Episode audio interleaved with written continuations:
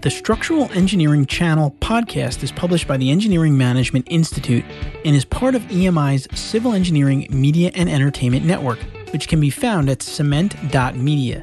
That's cement, C E M E N T dot media.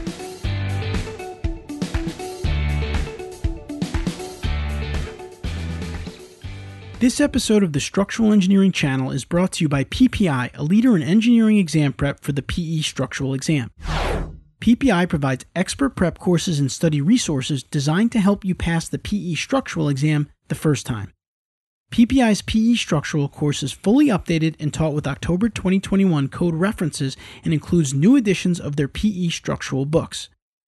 PPI's live online courses include hours of lectures, problem solving demonstrations, exam strategy sessions, office hours, and a passing guarantee. When you take a live online course, PPI guarantees you will pass or you can take the on demand course for free. PPI has helped engineers achieve their licensing goals since 1975. Check out PPI today at PPI, the number two, pass.com to see all of the resources available for PE structural exam prep.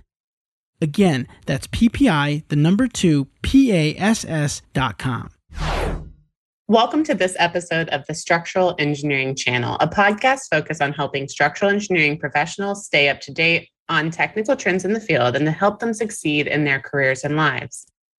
In this episode, we are talking to Joe Maffei, an internationally recognized expert on seismic evaluation design and retrofitting structures, about the SFO Air Traffic Control Tower, for which their company, Maffei Engineering, also received an Excellence Award. He talks about their involvement in the project and how they designed the first ever control tower that used a non-linear analysis performance based seismic design. I'm your co host, Matt Picardal. And I'm your co host, Kara Green. Now let's jump into our conversation of the week with Joe.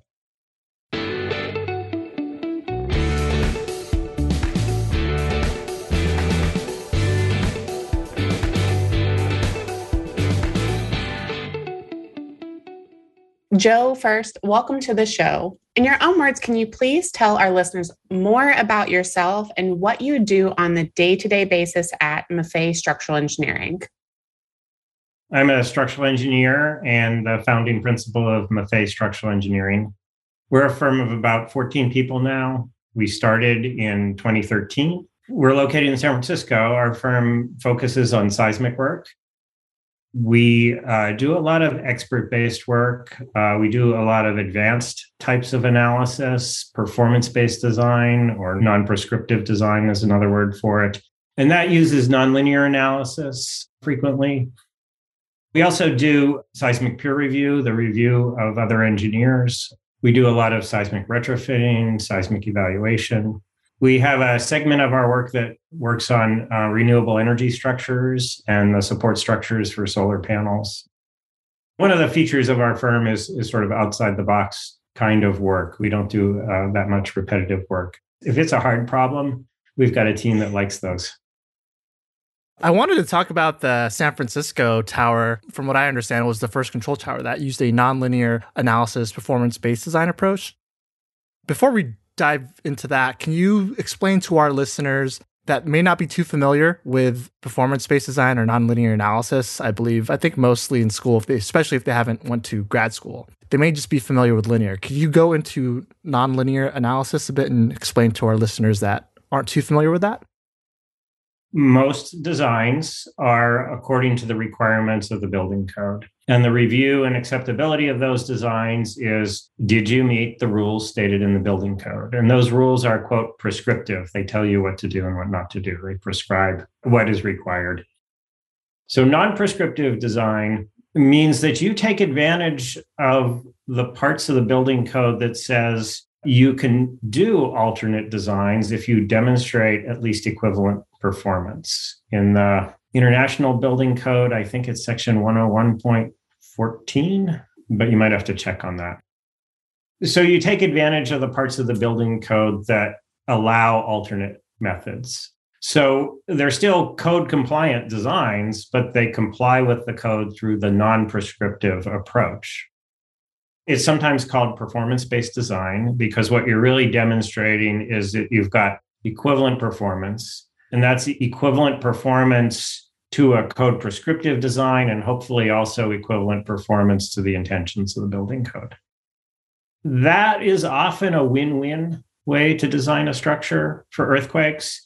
In other words, because you're doing this more explicit analysis and you're evaluating performance, you've got more reliable performance. You know what your structure is going to do when the big earthquake comes along.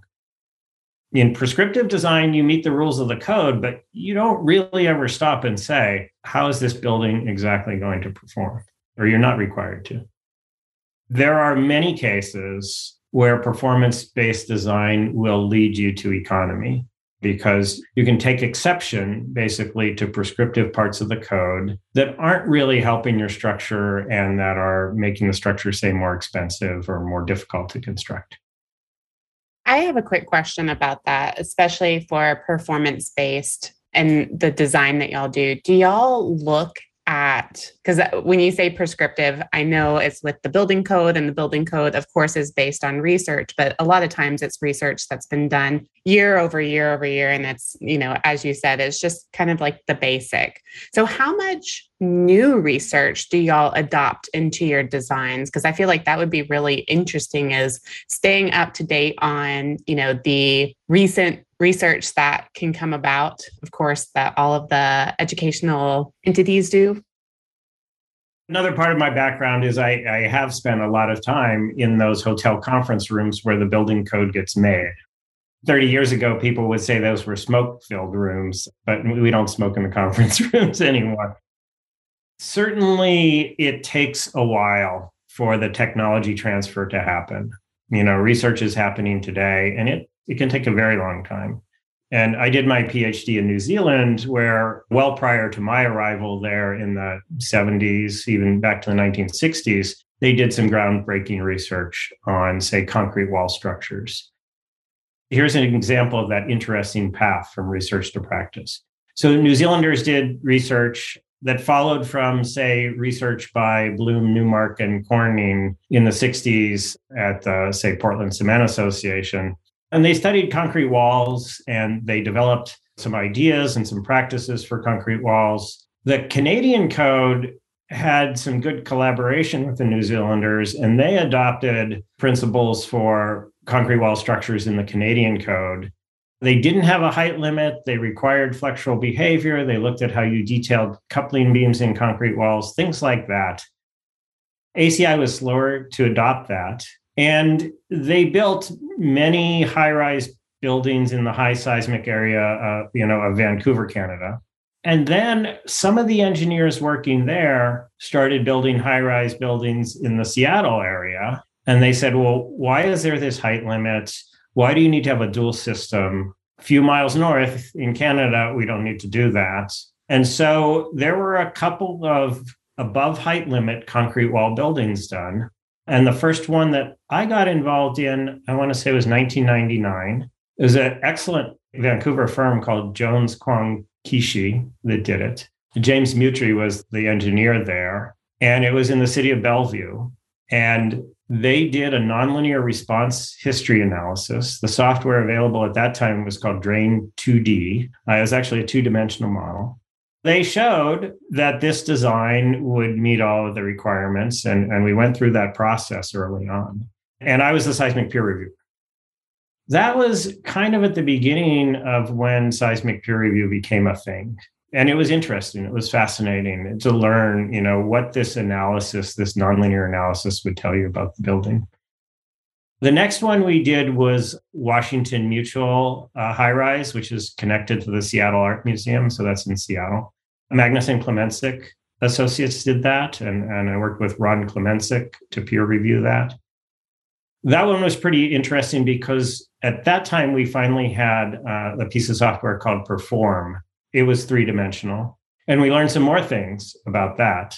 And in that project, you know, we had to ask the question at that time, you could do three analysis runs and take the maximum, or you could do seven and take the average. So, just to step back a little bit and talk about when you do a nonlinear response history analysis, you are basically taking ground motions that are applicable to the site. And so an earthquake happens, uh, a ground motion is, is, recorded. By now, there's tens of thousands of ground motions that have been picked up by seismographs around the world. Some of those have some pretty strong shaking, right? Earthquakes in Turkey, earthquakes in Taiwan, and so forth. You're taking those recorded motions you're selecting the ones that are most appropriate for the site where you are. There's ways you can amplify them, modify them. And then you're running a selected set. And now we do 11 motions as a minimum generally for building structures. For each motion that you run, you have an analysis model of your building, which engineers are familiar with. You have the walls, you have the gravity system typically, you have floor diaphragms, things like that instead of doing a static analysis where you put on forces and you get reactions and you get deflections and it's one shot, or a response spectrum analysis where it's a little bit similar, but you take elastic mode shapes and you combine them, you are taking every, say, one hundredth of a second of that, say, 40 seconds of earthquake, and you're running a separate analysis every hundredth of a second and you're monitoring what happens to every structural element in your analysis model that represents the building. That's the process. When we started doing this, you did nonlinear response history analysis at the design level earthquake. And there was, you know, like about a paragraph or two about it in the building code. And it said, take the worst of three runs or the average of seven. It's, you know, interesting because from real projects, you come up with rules those rules make their way into guidelines and then you know eventually they make their way into the building code one of the things we said is okay we have a principle and this is going back to the new zealand thing a principle of capacity design we know that a tall concrete wall is good if it'll behave in flexure and not have a shear failure that would concentrate all the deformation in one story we say okay we can't have a shear failure and we want flexural behavior. We run seven runs. And we took this design for the Washington Mutual Tower. We looked at the output for the seven runs and we looked at how much shear there was. And there was a tremendous variation in the amount of shear. What you learn is that every ground motion does something different to these buildings. We were generally okay with this idea if you've done seven, let's look at the average demand, right? And we think that's still appropriate for actions that have ductility, actions that are intended to be yielding actions. By actions, I mean flexure, shear, axial load, things like that. For actions that are not supposed to be part of the yielding, you have to really make sure that those things don't happen. So, for the example of the concrete core wall building, if you just design for the average shear, you're saying that in three or four of those seven runs, the building is failing in shear. And in fact, that means your analysis model is not even working because in those days you modeled it assuming flexural behavior. We had to say right away, well, wait a minute, how are we going to deal with this? And you have to design for the very worst of those motions. And so we started doing something like the second worst or a mean plus standard deviation of the demands. And so that has now found its way into traditional building codes so it's really defining different criteria for parts of the structure that you intend to, to yield. And I like to just call those nonlinear actions, but the code has used the word displacement controlled actions. And those things that you would like to remain elastic, and those can be called capacity protected actions, which means when the yielding happens, this is the maximum force that that yielding can deliver. And so those are also called force controlled actions. So that's just an example of nonlinear analysis and how that concept got started. The other thing that we decided, you know, there was this thing called the maximum credible earthquake, which then became the maximum considered earthquake called the MCE. That was the upper level of earthquake that was discussed in the building code. It was introduced partly to look at things like seismically isolated structures.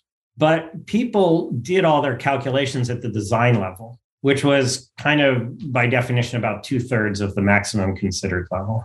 And so when we did that first peer review of a tall building and performance based structure in 1999, they did their drain 2D analysis at the design earthquake level and it and it produced all of that knowledge that you get from a nonlinear response history analysis.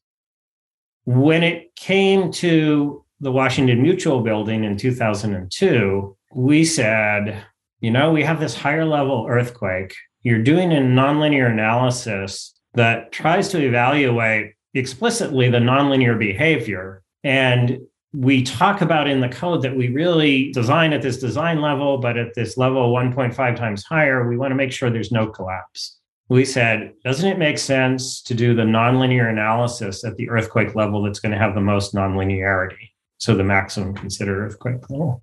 And so that made its way into some tall building guidelines, uh, one that I helped write for the city of San Francisco. And now that's standard in the code. You always have to look at that maximum considered earthquake level.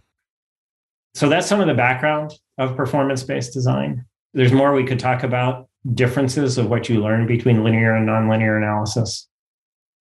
This is actually going back to Matt's question and the tower, the SFO tower that you worked on. From what I understand, the tower was uses vertical post tensioning to provide some sort of self-centering action in the event of a major earthquake. Can you tell us a little bit more about maybe other unique aspects to the structure? Anything that you can share with our listeners, really? That's right. Vertical post tensioning has been used in seismic systems for some time. So, vertical post tensioning in uh, a concrete structure is very interesting. Uh, there's been research on it. The earliest research, I think, was done by NIST, National Institute of Standards and Technology, and then Professor Nigel Priestley at UC San Diego, another New Zealander, tested a five story building with vertically post tensioned walls. So it's like, you know, you have a rubber band stretched inside your concrete wall and it displaces and the tendons pull it back. So the idea behind vertically post-tension structures, and it, it's been done in precast structures, it's been done in timber structures. The New Zealanders have taken timber walls and put vertical post-tensioning in them. The idea is that you don't have displacement after the earthquake. Earthquakes impose displacement on structures. They move the tops of buildings, particularly tall buildings what you would really like is for after the earthquake is done for the building to be exactly back where it was. That's achieved through unbonded vertical post tensioning and so the post tensioning is in a duct through the height of the wall not bonded. And the reason it's not bonded is as the wall displaces laterally all the strain in the tendon that elongates it is distributed over the full length of the tendon some important structures have, have used that, and we thought that it was a good choice for the control tower. Let me uh, explain my role with the San Francisco Airport Air Traffic Control Tower. At the time that project began, I was working for Rutherford and Chekene, and we were the uh, structural engineer responsible for the seismic design for what was called the 45% design. And after the 45% design, it was handed off to a design builder. HNTB led the 45% design. They're an architecture firm that did a lot of airport structures. Project was led by Joe Grogan as the architect, and they had uh, structural engineers that did the gravity design for the 45% design. Then eventually the project got handed over to a design build team under Hensel Phelps, Fentress Architects, and Walter P. Moore, who was the structural engineer of record. And at that time, because it was performance based design and there needed to be a seismic peer reviewer, and that hadn't been well established for design build, but it made sense for everyone that my firm, by that time I had my own firm, my firm would be the seismic peer reviewer of the implementation of that design. So that was how I was involved with that project for the many years of its conception. So, air traffic control towers are essential facilities, clearly. The controllers are up there. It can be a stressful job, certainly. And in an earthquake, airports can be important. It's how you get supplies in, many things. And you want the airport to still be operational. Airports have gone out in earthquakes. In the 1964 Anchorage, Alaska earthquake, there was a relatively short control tower of concrete that completely collapsed and killed uh, one or two people inside. Very unfortunate. This clearly had to be functioning for high wind, for the comfort of the controllers in wind, and for earthquakes. And it's close to the San Andreas Fault, maybe four kilometers from the San Andreas Fault. Just to make it more fun, it's on a site of very soft soil. San Francisco. which can be in case it was getting too easy, right? We jumped in right away and air traffic control towers are designed and funded by the Federal Aviation Administration, but in cooperation with the airport facility. And you know, San Francisco being a major airport with a lot of structures, they designed you know their international terminal with seismic isolation, a project by Skidmore, Owings, and Merrill. They were sophisticated about seismic. And there were some very good engineers at the FAA. The engineer that kind of ran the project was Mark Brandewie, who has a mechanical engineering degree by training.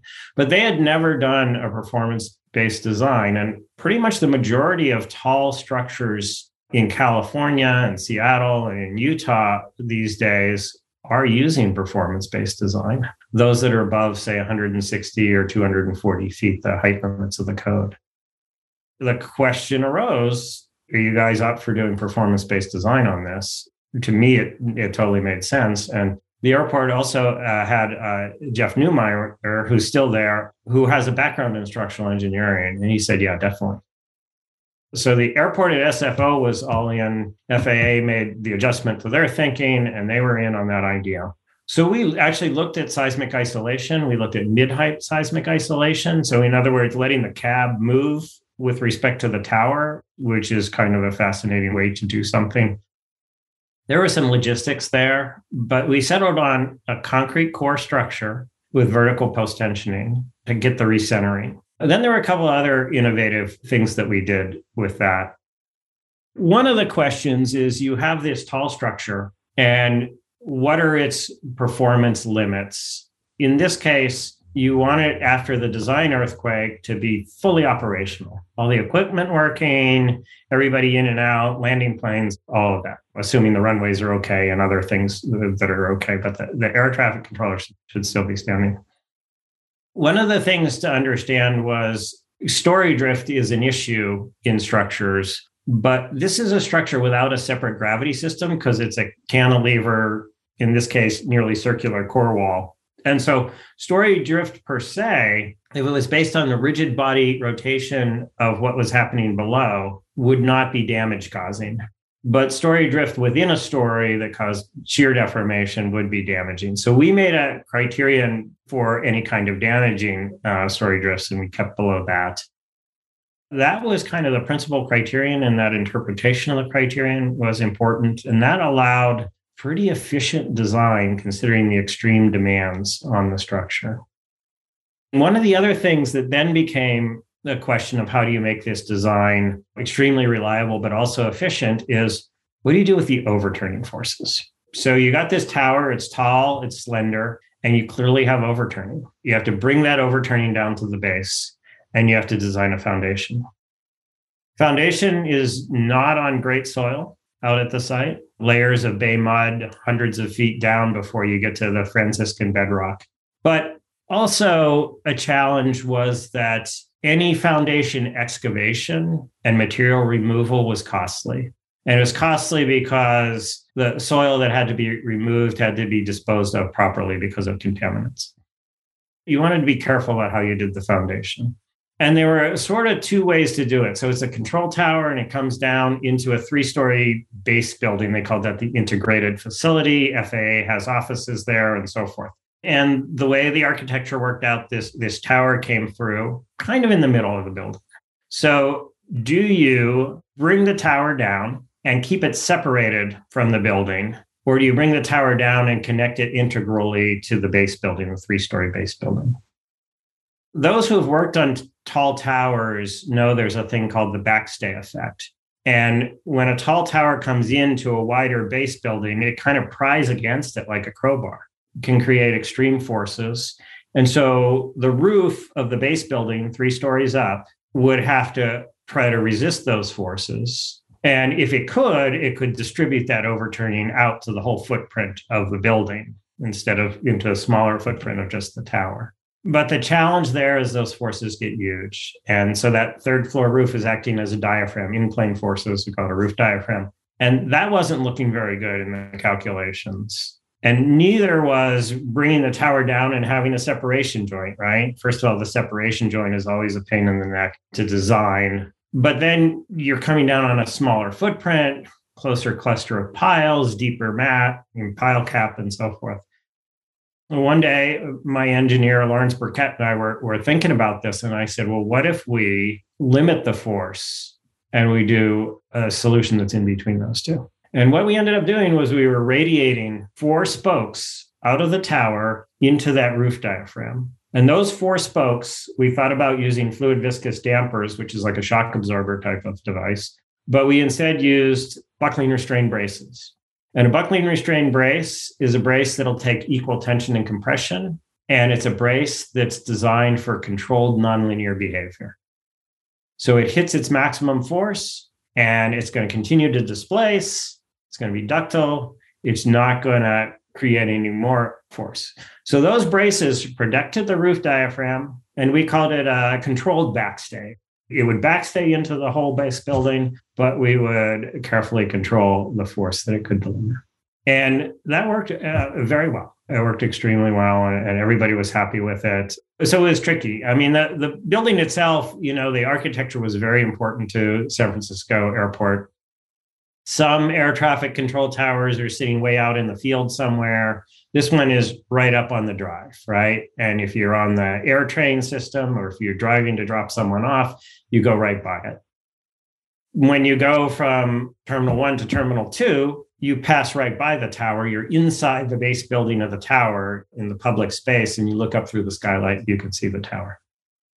All of those things were happening. We had, in my opinion, wonderful architecture, very high structural engineering demands, earthquake, wind, and so forth and then the challenge of getting approval for the process of uh, non-prescriptive design or performance-based design. That's what amazes me about engineering and even with performance-based design is you have these unique challenges and how you come up with those solutions. It seems like the code you know can limit us at times but that's why we get into performance-based design. So just to summarize from what i heard for the SFO tower, one unique way to get that fully operational objective so if a major earthquake hits, it's going to be fully operational. One way to achieve that was to go with a post-tensioning, self-centering shear wall system. And for those of you that have worked in structural engineering, you know that's not in the code. You can't just pick that system right from the ASCE and say give it an R of of eight or whatever. This is something that you need to do specifically for performance based design. You need to model it and make sure it does self center. Is that correct, Joe, in terms of that type of analysis for that type of system? That's exactly correct. And the interesting thing about that is we used a direct to nonlinear approach here. In the tall building guidelines, they ask you to do the traditional linear analysis and then do the nonlinear analysis. And that can be important in the sense that you are taking exception to prescriptive requirements. So you need to do some amount of work on what the prescriptive requirements are to identify what you're taking exception to and what you therefore need to justify with peer review and so forth. As we've been involved in more and more projects with nonlinear analysis, and this was our opinion, you know, eight years ago or whatever when we were doing this work, or I guess 10 years ago, the linear analysis will mislead you more than it will help you sometimes. And so we started with like a stick model and nonlinear properties and recentering properties. And we said, let's hit it with some earthquakes. We didn't even have the final earthquakes yet, but let's hit it with some earthquakes and see what it does. Let's see how strong we need to make this thing. And let's see what the wall thickness of the core needs to be. In the end, it was actually a very simple structure. We said, we want this thing to have its nonlinear behavior in flexure of the wall. We want that nonlinear behavior to happen right above the roof because we're taking out this backstay. That, that force limiting backstay is like the pivoting point. So the natural place that this tower wants to have its nonlinear behavior is right above that third floor roof. And we said, how strong should we make it? And rather than running a, non, a linear analysis and dividing by an R factor that was, you know, devised in a smoke-filled room, as as we know. Again, I was working with Lawrence Burkett, and I said, "Hey, Lawrence, let's try putting in one percent steel." That was number nine spaced evenly around the, the perimeter. And we're like, yeah, that looks good. Drifts look good. That works. And let's try this amount of post tension mean stress, you know? And so that all seemed to work. And then, then we built out the model and we made it three dimensional and we put the base building aspects of the model in there. But we kind of, from the very beginning, we stayed with that. We said 1% steel in the plastic hinge zone. Let's look at how much shear that puts in the wall. Let's look at the displacements. Let's make sure it recenters. Let's look at the force it delivers to the foundation. To this day, I don't know, you know, what R factor. I do know that when you do a nonlinear design and you back calculate the effective R factor, it ends up being a more conservative and lower R factor than what's in the code. So this is probably something like an R of four or something like that. When you, if you did like a pushover and you found the actual strength and divided, divided by the, the code demands and so forth. So that was pretty interesting. And then we followed this capacity design intention. We want to know exactly how this thing performs. We want to know where it yields, where the strain is, and we want to make sure that it doesn't yield where it's not supposed to we had a 18 inch wall. I think a 16 inch wall might have worked, but I think we stayed with 18 inch wall with 1% steel at the plastic hinge region. Below that, we really wanted everything to stay elastic. We went to a 30 inch wall. And so everything below that hinge zone in the 30 inch wall is going to stay elastic. It's going to deliver loads to the foundation. The wall stays 18 inches up towards the top. And then at the very top, you know, it's got this flared shape, and that's all built with steel. And we sort of figured out how that all works. That all stays elastic. Here's the interesting thing we said, you know, it's about 30 feet in diameter. We want it to yield over, say, 20 feet of height. When we get up, we go with our number nine bars. And after 20 feet of height, we change into number 10 bars. So we actually increase the reinforcement higher up. And then eventually, it's really not until you get about 60% of the way up that you really want to taper off the reinforcement. But that idea of having a zone of number nine bars, 1% steel, that's where all the yielding is going to happen. And that's how we designed it.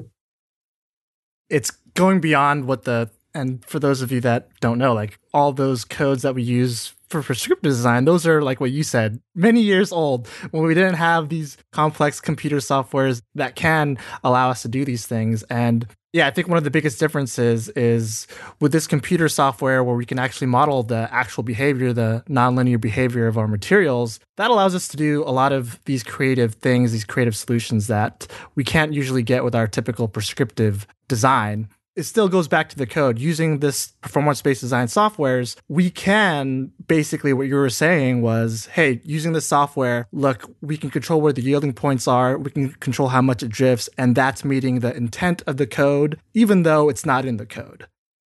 That's what I'm getting from it. Like all these creative solutions, but essentially the whole point is to meet the code. But our proof is this performance based design analysis to show you how the building actually behaves. That's right. It should also be said that a nonlinear response history analysis, while it tells you infinitely more than the approximate and indirect methods of linear analysis, whether static or linear dynamic response spectrum analysis, it doesn't account for everything perfectly.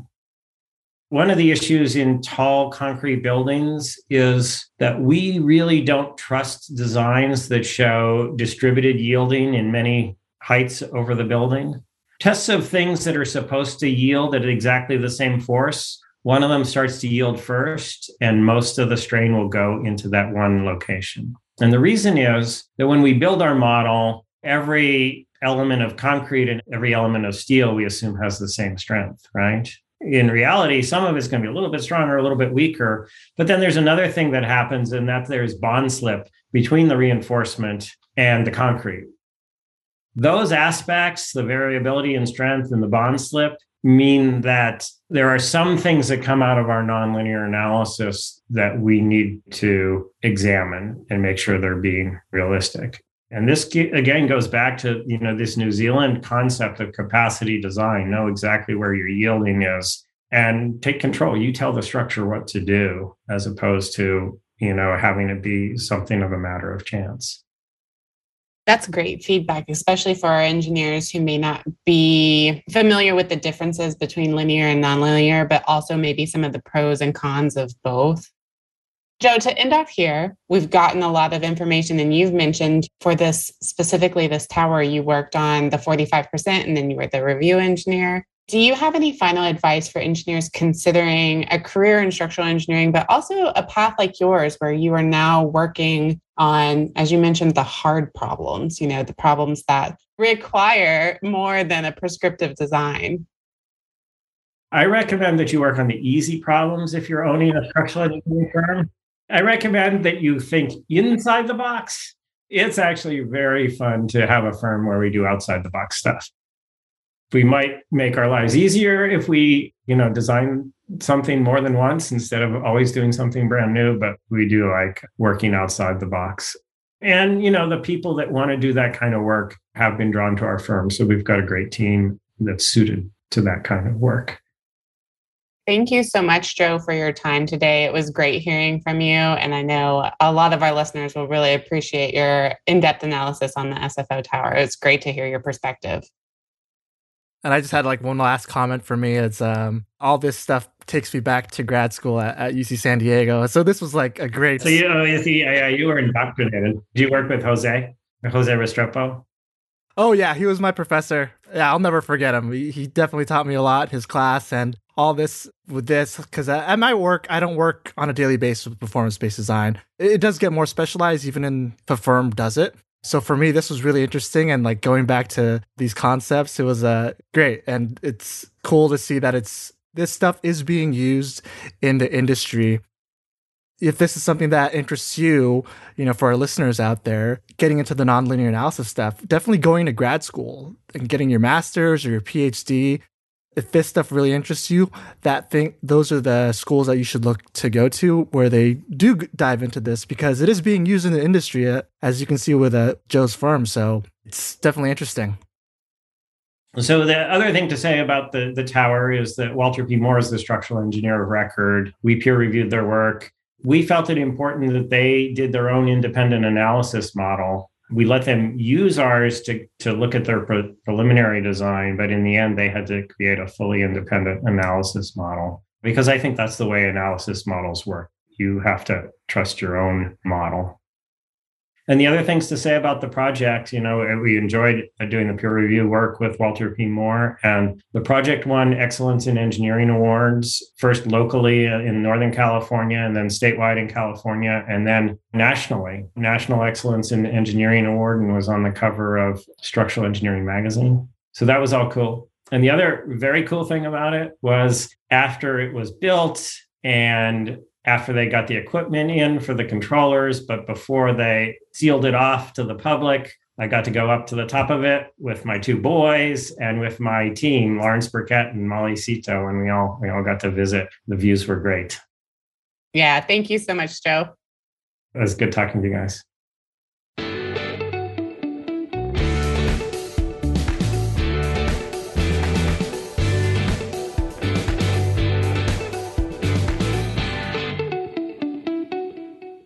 I hope you enjoyed the episode today. We'd love to hear your feedback, comments, and or questions. To leave them, please visit structuralengineeringchannel.com. There you'll find a summary of the key points discussed in today's episode, which is episode number 75, as well as links to any of the resources, websites, or books mentioned during this episode. Don't forget to subscribe to Apple Podcasts, Spotify, or wherever you listen to your podcast. Until next time, we wish you the best in all of your structural engineering endeavors.